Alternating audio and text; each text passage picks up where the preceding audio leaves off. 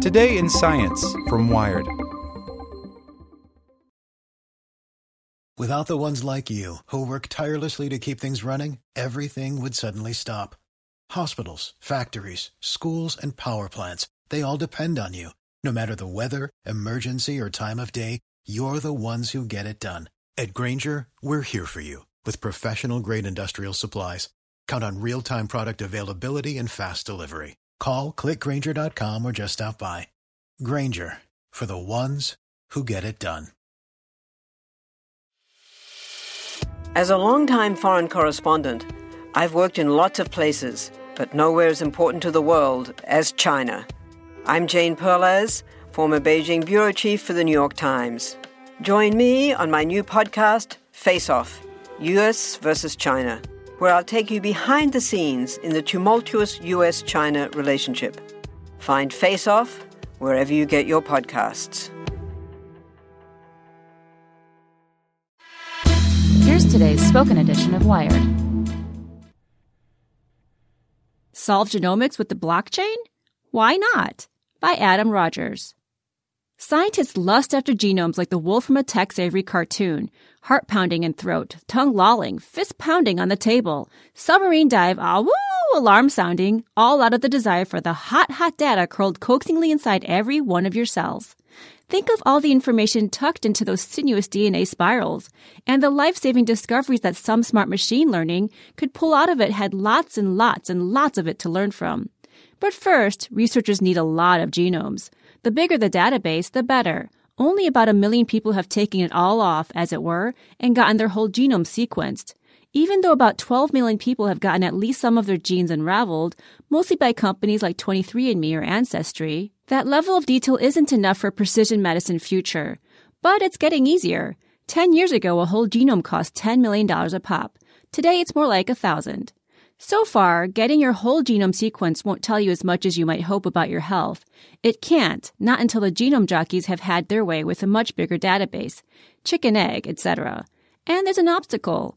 In a study of 13,000 people, 86% worried about what would happen if a researcher misused their genetic data. Slightly more than half had concerns about their privacy. Obviously, there can only be one solution the blockchain. Did you just hear record scratch? Did the picture just freeze frame? Yeah, that's me. You're probably wondering how I got to talking about blockchains. Well, it all started when people interested in cryptocurrencies like Bitcoin and Ethereum realized that their most interesting aspect was not the preposterous valuation or the planet jeopardizing energy vampirism, but the secure, unhackable ledger that keeps track of transactions. Perhaps that might be useful in, for example, healthcare, where nobody really knows how to move around electronic medical records securely. An IBM survey of 200 healthcare execs found that 16 of them plan to have a commercial blockchain something or other this year.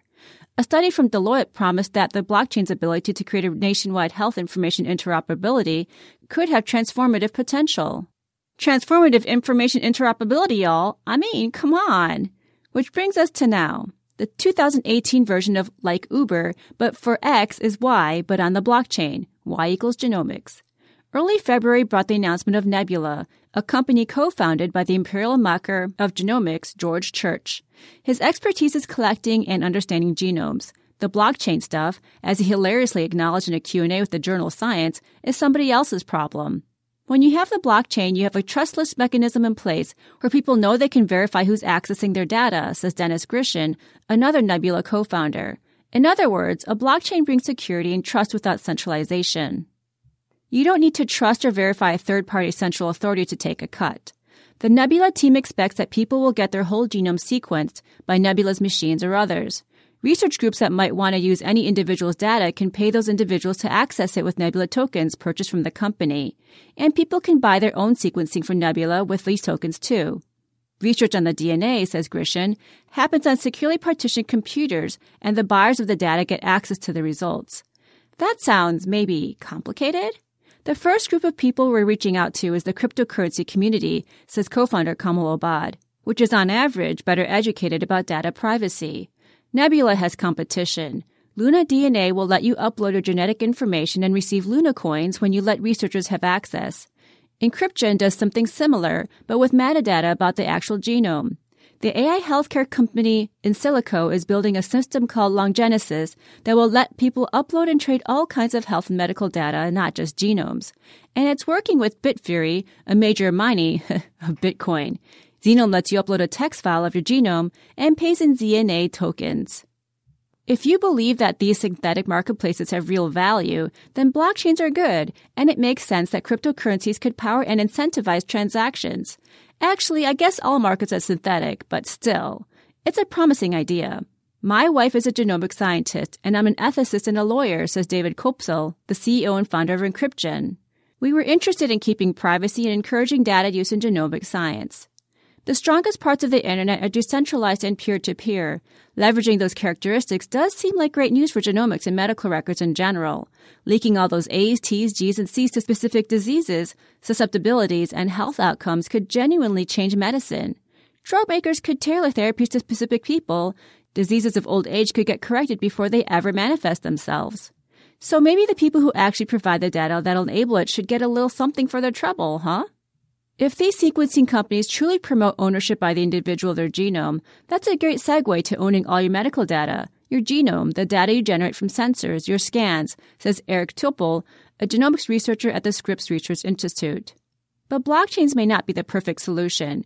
For one thing, most of the new genomic blockchain companies aren't on the same kind of network as Bitcoin that cryptocurrency is trustless because no central authority validates the transactions in the ledger, and anyone whose computers can do the required math can join to mine and add blocks. Medical information related startups tend to be closed blockchains where central authority, the company usually, awards tokens and decides who's in.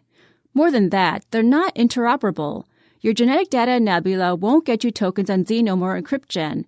That doesn't bode well for the broader use case of moving personal data among healthcare providers who already have multiple siloed electronic medical records databases. And it really doesn't bode well for the researchers who need ultra big genome databases.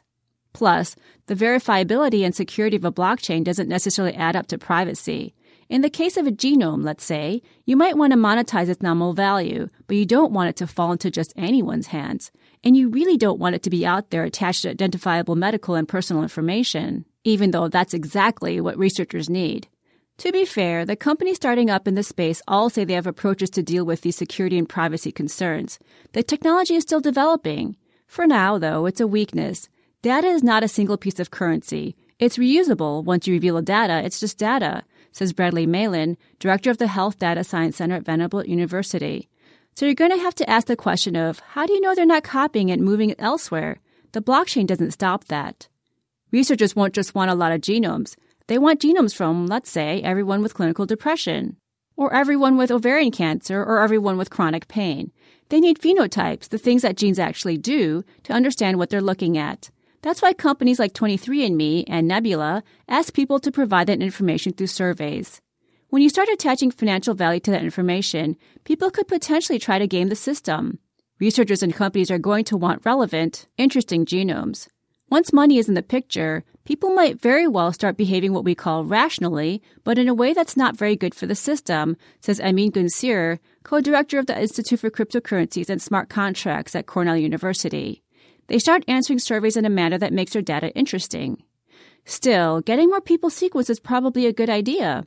Research programs like eMERGE have been trying to deal with this for at least a decade, and the federal government's $4 billion All of Us Precision Medicine project aims to enroll 1 million volunteers.